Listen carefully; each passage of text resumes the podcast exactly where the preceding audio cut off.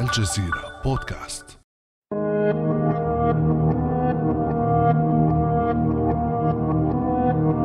إنا لله وإنا إليه راجعون. استشهاد الزميلة شيرين أبو عاقلة بعد استهدافها من قبل قوات الاحتلال الإسرائيلي رصاصة في الرأس. شيرين شيرين يا عم شيرين! اسعاف اسعاف اسعاف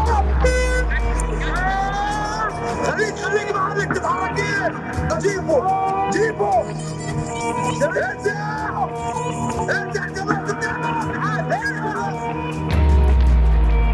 مئة يوم مروا على استشهاد شيرين أبو عقله مئة يوم مروا دون أن نسمع صوت شيرين. صوت الحقيقة. الحقيقة التي تغيبها إسرائيل رغم أنها ساطعة كالشمس. مئة يوم من دون عدالة. مئة يوم أفلتت خلالها إسرائيل من العقاب مجددا. وفي اليوم المئة لاغتيال شيرين أبو عقله ما زال الغضب مشتعلا في كل ضمير حي لمحاسبة الاحتلال بعد أن أعاد استهدافه للصحفيين القضية الفلسطينية إلى الواجهة. طالب بالعدالة لشيرين. وهي يلا يلا وهي يلا هاي شيرين اصحى يلا هاي شيرين اصحى يلا هاي شيرين اصحى يلا Justice for Shiri! Justice for Shiri! From the river to the sea! From the river to the sea! Justice for Shiri! فما دلالات هذه الذكرى وما الخطوات الممكنة لمحاسبة الاحتلال على جرائمه ضد الصحفيين وما السبيل لوقف محاولات إسرائيل طمس أصوات الحقيقة في ظل تجدد المواجهة في غزة والضفة. بعد أمس من الجزيرة بودكاست أنا امال العريسي.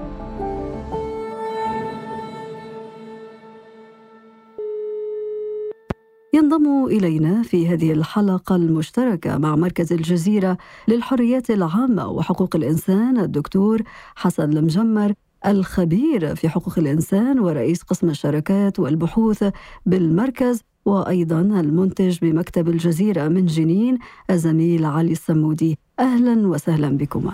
مرحبا بكم وعليكم السلام ورحمة الله. السلام عليكم. بداية زميلي العزيز علي صمودي الحمد لله أنك بيننا والحمد لله على سلامتك مرة أخرى. نعم الله يسلمك تحياتي إليك ولجميع أسرة الجزيرة ولجميع المتابعين الذين عبروا عن فيض مشاعرهم سواء بالتأثر والحزن أو التعزية باستشهاد زميلتنا شيرين أو بأمنياتهم ودعواتهم لي بالشفاء بعدما نجوت بحمد الله من الموت بأعجوبة الحمد لله. قبل أن نبدأ النقاش معكما حول دلالات أحياء مئوية الراحلة شيرين لنستمع إلى شهادتك أستاذ علي. أياما قليلة بعد اغتيال الاحتلال الزميلة شيرين بدم بارد في صباح الحادي عشر من مايو الماضي. أنا تعرضت للإصابة سبع مرات واجهت الموت عدة مرات ولكن فيش مثل هذا الجراح فيش مثل هذا الألم. كان الرصاصة اللي أصابت شيرين كانت رصاصة أصابت قلوبنا كلياتنا. لكن روح شيرين الآن زرعت بنا رب العالمين نجاني وأنا أسمع صوت شيرين صوب علي.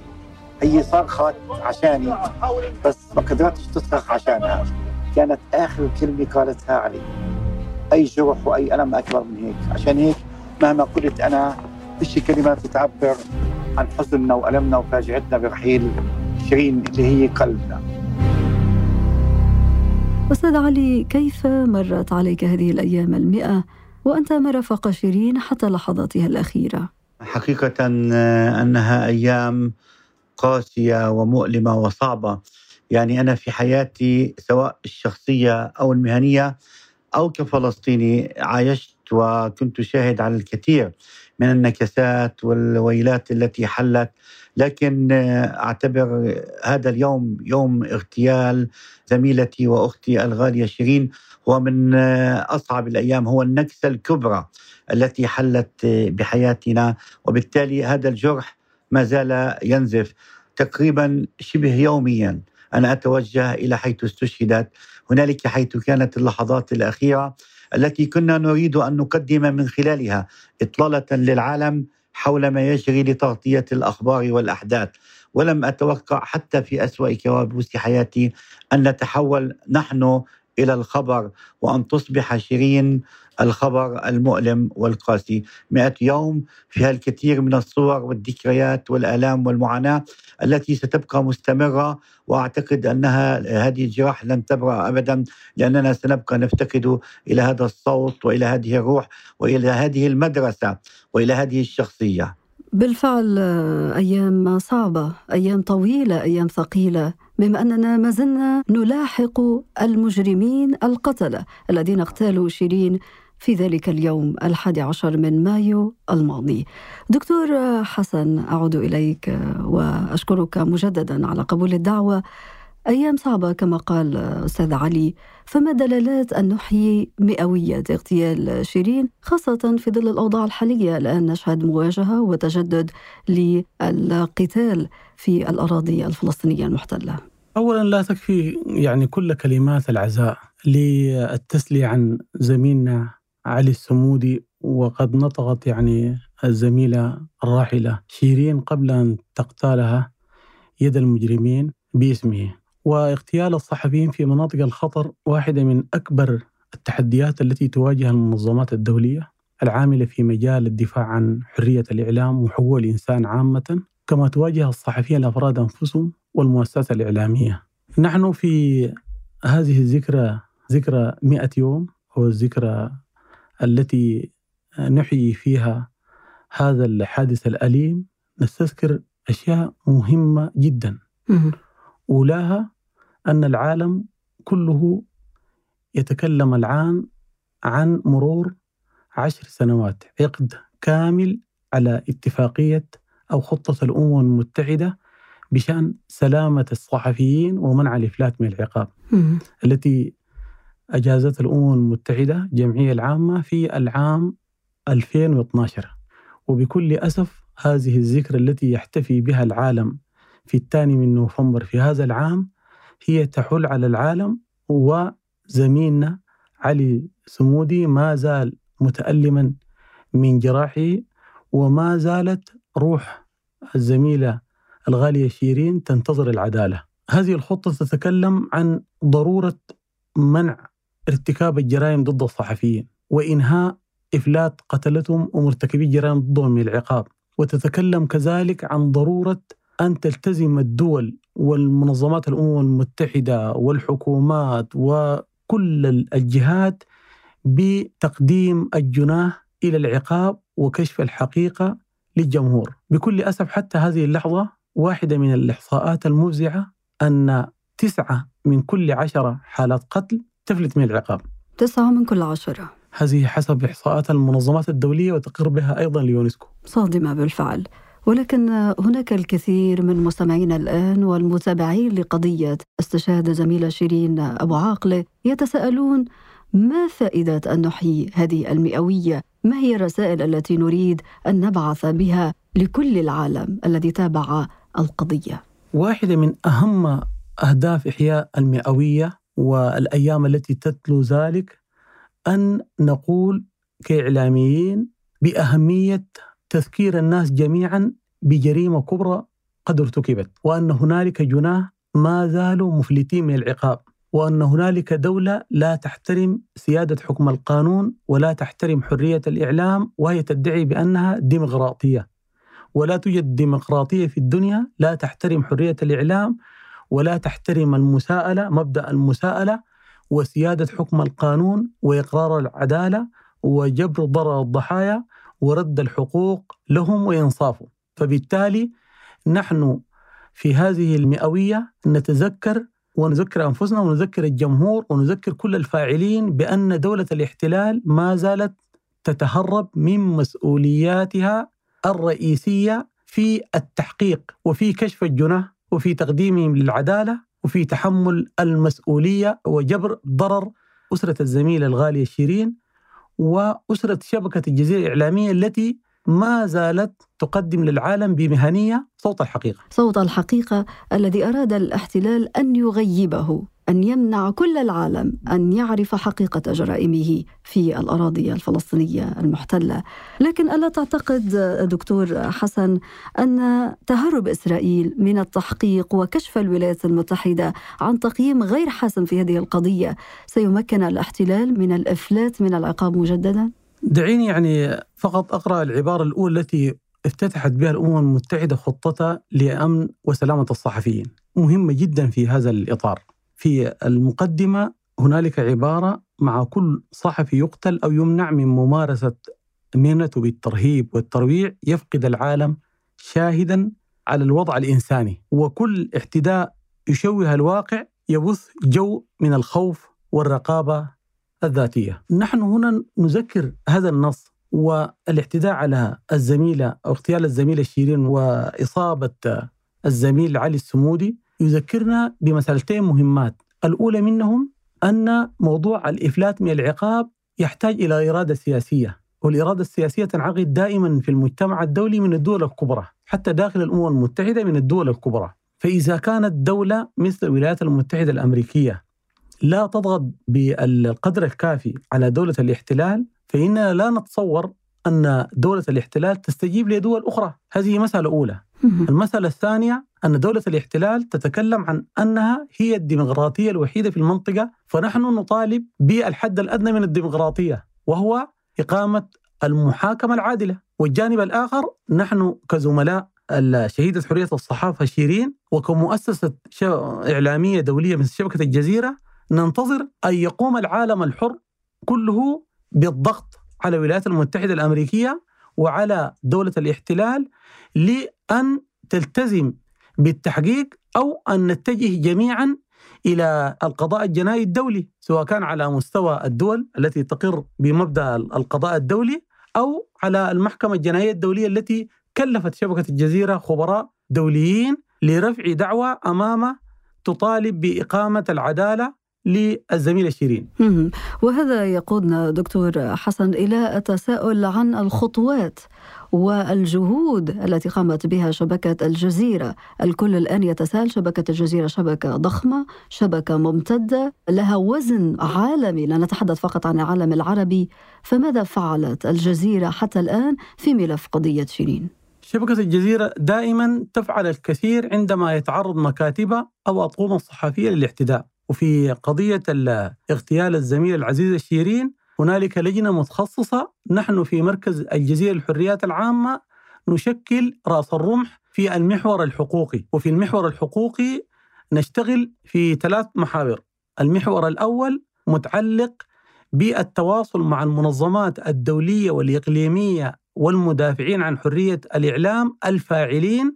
لتبني المطالبة بتحقيق دولي وبمحاكمة دولية عادلة. وكذلك نعمل بشكل مستمر على إبلاغ العالم بنتائج التحقيقات التي أجرتها جهات مستقلة سواء كانت إعلامية أو حقوقية فيما يتعلق بأن اغتيال الزميلة شيرين تم على يد أحد العسكريين أو أحد أفراد جيش دولة الاحتلال. والمسألة الثالثة أننا ننظم فعاليات بشكل مستمر لنثبت أهمية أننا مستمرين في المطالبة بالعدالة الشيرين وفي هذه الجهود الثلاث نحن على تواصل دائم بآليات الأمم المتحدة لحماية حقوق الإنسان وقد ذهبنا مع أسرة الزميلة الراحلة شيرين إلى جنيف والتقينا بالمفوضة السامية للأمم المتحدة لحقوق الإنسان باعتبارها أعلى مسؤول دولي في الأمم المتحدة معني بقضية حقوق الإنسان والتقينا برئيس قسم الشرق الأوسط شمال أفريقيا في المفوضية والتقينا كذلك بالمقررة الخاصة المعنية بتعزيز الحق في حرية الرأي والتعبير والتقينا برئيس مجلس حقوق الإنسان وباللجنة المستقلة المكلفة بالتحقيق. أستاذ علي كنت تستمع إلى كل الجهود التي ذكرها دكتور حسن. برأيك ما هي العوائق التي تحول دون فتح تحقيق مستقل؟ برأيك هل المشكلة كما قال دكتور حسن في الإرادة السياسية أم أن هناك أسباب أخرى؟ أمل يعني هو تناغم وانسجام في السياسات والتوجهات الإسرائيلية والأمريكية لأنهم وجهان لعملة واحدة. فبالتالي إسرائيل اولا تريد إخفاء الحقيقة والتهرب من المساءلة والقانون الدولي ولجان التحقيق ومحكمة الجنايات لأن ما ارتكبته من جريمة سيشكل ضربة آه، كبيرة لها ووصمة عار في جبين جنود الاحتلال الذين أطلقوا النار وأنا أؤكد امال هم أطلقوا النار بشكل متعمد باتجاهنا. كنا واضحين أمام جنود الاحتلال الذين أطلقوا النار بشكل متعمد ولم يكتفوا باصابتي بل استمروا بإطلاق النار حتى أصابوا شيرين وكادوا يقتلوا باقي الزملاء. وبالتالي هي محاولة من إسرائيل للهرب والتنصل من العدالة وأمريكا بصفتها الراعي الرسمي للاحتلال. والداعم الأكبر له هي تحاول أيضا التستر على هذا الاحتلال ومنع تقديمه للعدالة. هنالك مصلحة مشتركة لمنع وصول الحقيقة للعالم لأن ما ارتكبته إسرائيل يشكل انتهاك صارخ لكافة الأعراف والقوانين الدولية. وكما قال الدكتور العزيز فإن القانون الدولي يؤكد على أهمية توفير الحقوق والحماية للصحفيين، لكن في دولة إسرائيل المارقة والتي لا زالت تتحدى العالم بعنجعيتها هم يريدون لفلفة هذه القضية والخلاص والهرب حتى لا يقدم القاتل للعداله، من الخطير جدا آمال المرور على هذه القضية مرور الكرام، يجب أن يقدم القاتل للعدالة وأن يكون هنالك قصاص لمن قام بإعدام الزميله شيرين أبو عقلي. نتحدث عن جريمة مكتملة الأركان نعم. موثقة بالصورة بالفيديو بالشهود كل أركان هذه الجريمة موجودة وإذا سمحتي لي أضيف نقطة مهمة أن قوات الاحتلال آمال في كل عملية تنفذها في الأراضي الفلسطينية يقوم الجنود والضباط والدوريات الإسرائيلية بالتصوير. هم يقومون بتصوير فيديو وتوثيق لكل خطوة يقوم بها الجنود. والمعروف أن الجنود لا يتحركون إلا بتعليمات وبالتالي هم شاهدون وأبلغوا القيادة أن هنالك صحفيين وصدر القرار بإطلاق النار. لديهم الصور. أنا أتحدى المجتمع الدولي أن يرغم إسرائيل على عرض صور الفيديو التي صورها جنودها لحظة إطلاق النار علينا وهذه ستشكل أكبر إدانة لهم. لذلك أمل حتى اليوم يرفضون نشر هذه الصور وإبرازها وتوزيعها كما يجري في كل عملية. يعني لاحظت في عملية اغتيال الشهيد إبراهيم النابلسي هم نشروا كل الصور وأدق التفاصيل عن لحظة العملية وتفاصيل العملية. لكن حتى اليوم لحظة إطلاق النار على زميلتي شيرين وإطلاق النار علي وعلى باقي الزملاء لا زالت مخفية لدى الاحتلال الإسرائيلي ولن يجرؤ على نشرها. أستاذ علي برأيك كيف أثر غياب شيرين أبو عاقلة على التغطية الصحفية لكل الصحفيين سواء طاقم الجزيرة أو كل الصحفيين الموجودين على الميدان في فلسطين؟ ونحن نتحدث عن تجدد المواجهات اليوم. وأيضا دكتور حسن تحدث عن خوف من أن يصبح هناك نوع من الرقابة الذاتية للصحفيين العاملين على الأرض.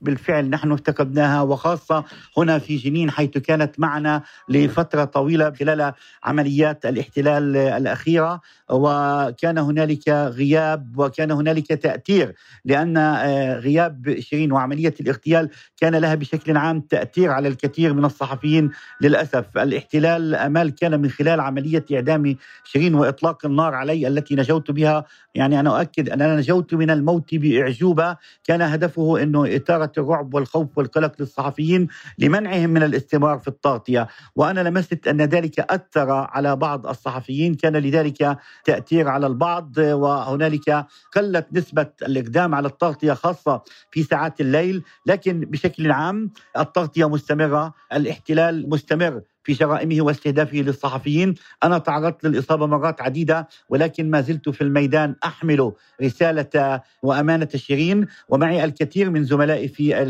قناة الجزيرة في فلسطين. حقيقة جميعهم أبطال يغطون ولاحظت في خلال غزة رغم كل المخاطر خلال العدوان على غزة. أن زملائي في فلسطين كانوا دائما في كل الميادين ونحن إن شاء الله مستمرون بالتغطية.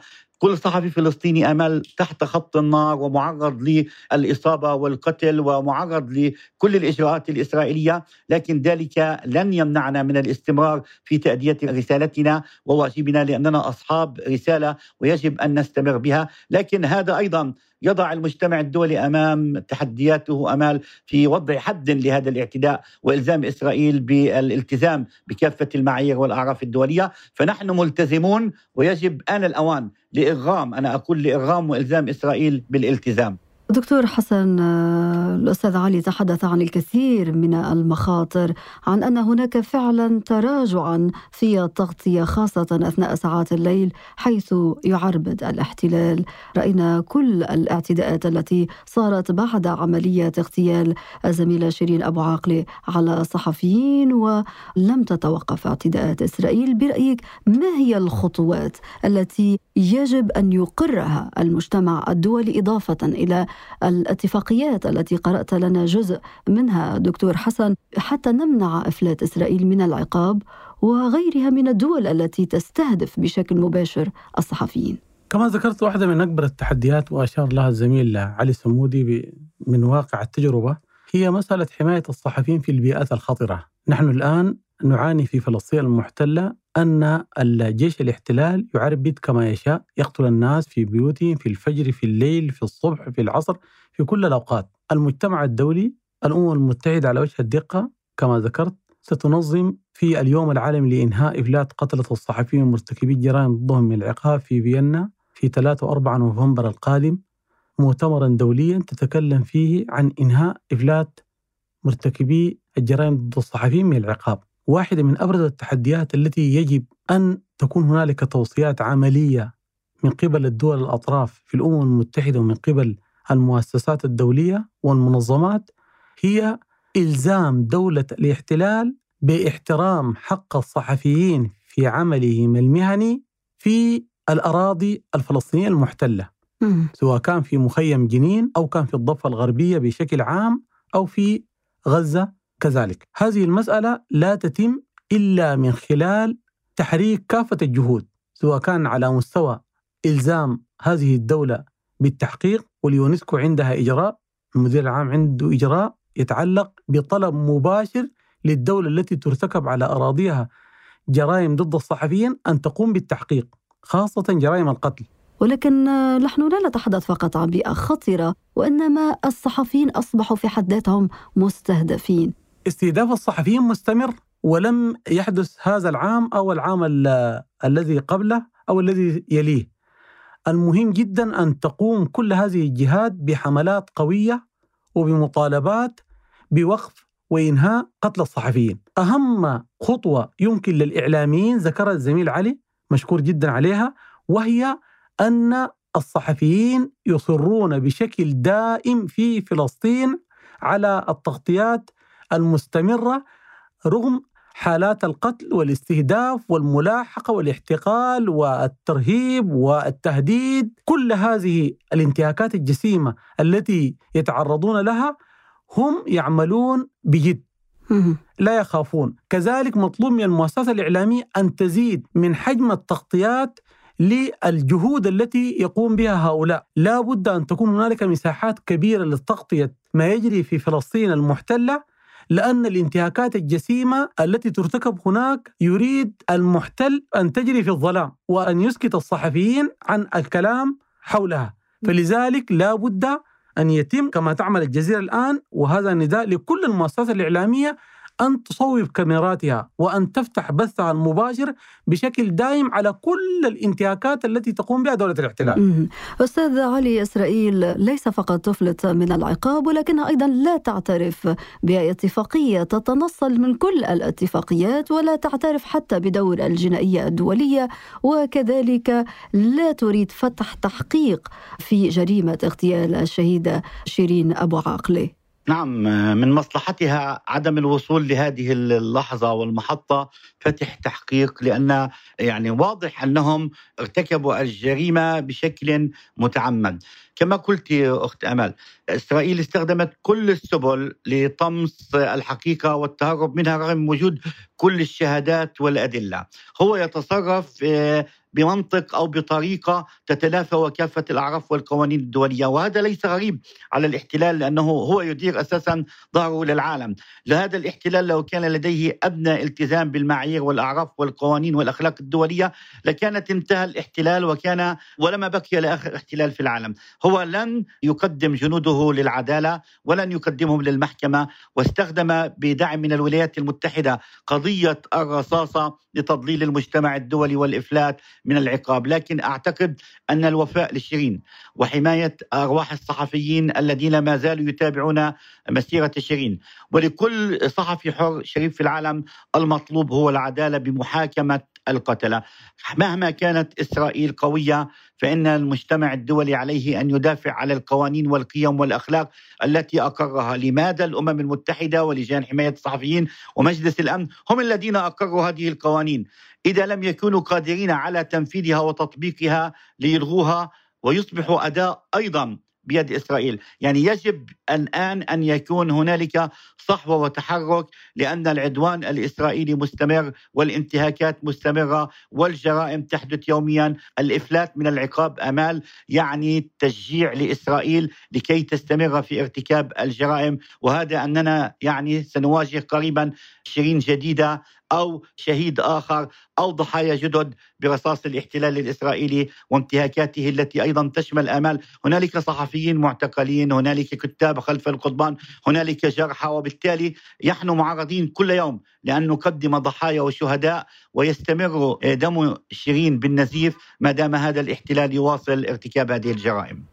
اعتقالات اعتداءات اعدامات ميدانية جرائم اغتيالات. بحق الصحفيين لا زالت مستمرة دكتور حسن. حتى الآن وكما يقول أستاذ علي التغطية ما زالت مستمرة الضمائر الحية موجودة وكلنا أمل في أن تفضي كل هذه الجهود التي تقودها شبكة الجزيرة وكل المنظمات الحقوقية والأممية الداعمة لها أن تفضي لمحاسبه الاحتلال الإسرائيلي على كل هذه الجرائم. لأن جريمة اغتيال شيرين التي ألهمت وألهبت الشارع الفلسطيني والعربي والعالمي أكيد لها ما بعدها.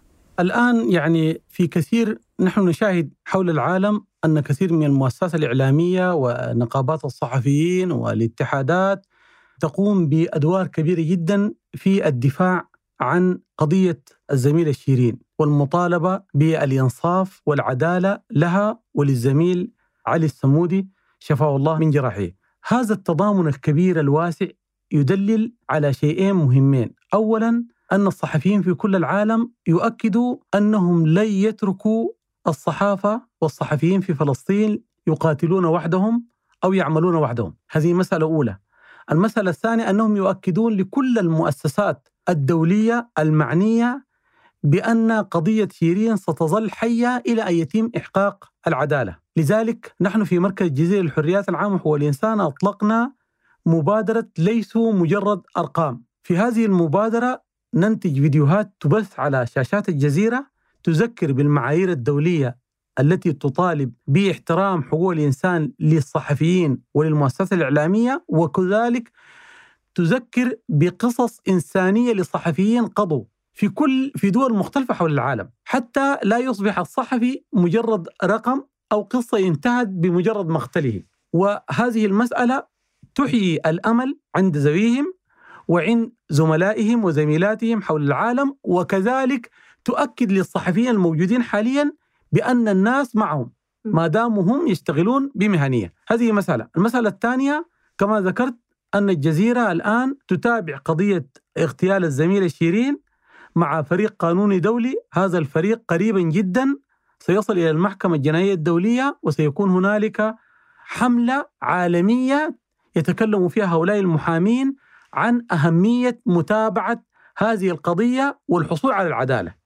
وكذلك سنتابع نحن تواصلنا مع آليات الأمم المتحدة المعنية بالدفاع عن حقوق الإنسان بمعنى أنه لن ينعقد مؤتمر دولي ولن يكون هنالك تقرير دولي صادر من أي جهة دولية تتكلم عن حرية الصحافة وسلامة الصحفيين إلا ونحن سنتابع إبراز قضية اغتيال الزميلة شيرين وإبراز قضية الاعتداء على الزميل علي سمودي أستاذ علي استمعت لكل الجهود التي قامت بها شبكة الجزيرة حقيقة خطوات كبرى رغم هذه الأيام الصعبة التي مررنا بها جميعا منذ اغتيال الزميلة شيرين أبو عاقلة فما الذي تريد أن تقوله بمناسبة هذه الذكرى؟ ذكرى مرور مئة يوم ليس فقط حزن على فقدان شيرين وإنما أيضا مئة يوم إصرار لنقول نحن على العهد يا شيرين نعم آه، تحياتي دكتور حسن وأنا يعني سعيد جدا بما استمعت إليه، يعني هذا جهد مهم حتى لا نكون مجرد أرقام دكتور حسن آه، زميلتي آمال، لأن الاحتلال في كل مرة يقوم باستهداف صحفي هو يتهرب من العقاب، أنا تعرضت للإصابة سبعة مرات وهذه الثامنة، وأريد أن أذكر إذا كنت تتحدث يعني حتى لا نصبح أرقام في 11 سبتمبر عندما وقعت الانفجارات في الولايات المتحدة الأمريكية كان الاحتلال يحاصر مخيم جنين. لكن عندما وصل خبر الانفجارات على الفور شن عدوانا على المخيم وبدأ بإلقاء القذائف. كنت أيضا محدودا آمال تعرضت لإصابة قاتلة بقذيفة. قذيفة إسرائيلية أصابتني ونجوت من الموت بأعجوبة لكن القذيفة الثانية أصابت اثنين من الشبان واستشهدا وبالتالي القتل الإسرائيلي لم يتوقف. إسرائيل تستخدم وتستخدم وتستغل كل الظروف والأوضاع والأساليب لكي تمارس وتوسع دائرة عدوانها على الشعب الفلسطيني. وعلى الصحفيين. جهود الجزيرة مباركة لأخذ القصاص والوفاء والعهد لشيرين والعدالة. وأيضا سيكون ذلك حماية ليس فقط لطواقم الجزيرة بل لكل الصحفيين في العالم وتحديدا في فلسطين حيث الظلم مستمر. نأمل أن يستمر جهود الجزيرة حتى نصل إلى العدالة والجنايات الدولية ومحاكمة القاتل. كلنا نرجو ذلك. العدالة لشيرين. لسنا مجرد أرقام كصحفيين ومن حقنا أن نوصل للعالم صوت كل القضايا وفي مقدمتها. قضية فلسطين. الدكتور حسن المجمر الخبير في حقوق الإنسان ورئيس قسم الشراكات والبحوث بمركز الجزيرة للحريات العامة وحقوق الإنسان والمنتج بمكتب الجزيرة من جنين الزميل علي سمودي. شكرا جزيلا لكما ومن خلال هذه الحلقة الخاصة آه، بذكرى مئوية شيرين نحيي كل طاقم الجزيرة وكل الصحفيين في فلسطين. يعطيك العافية أخت أمال. شكرا جزيلا. كان هذا بعد أمس.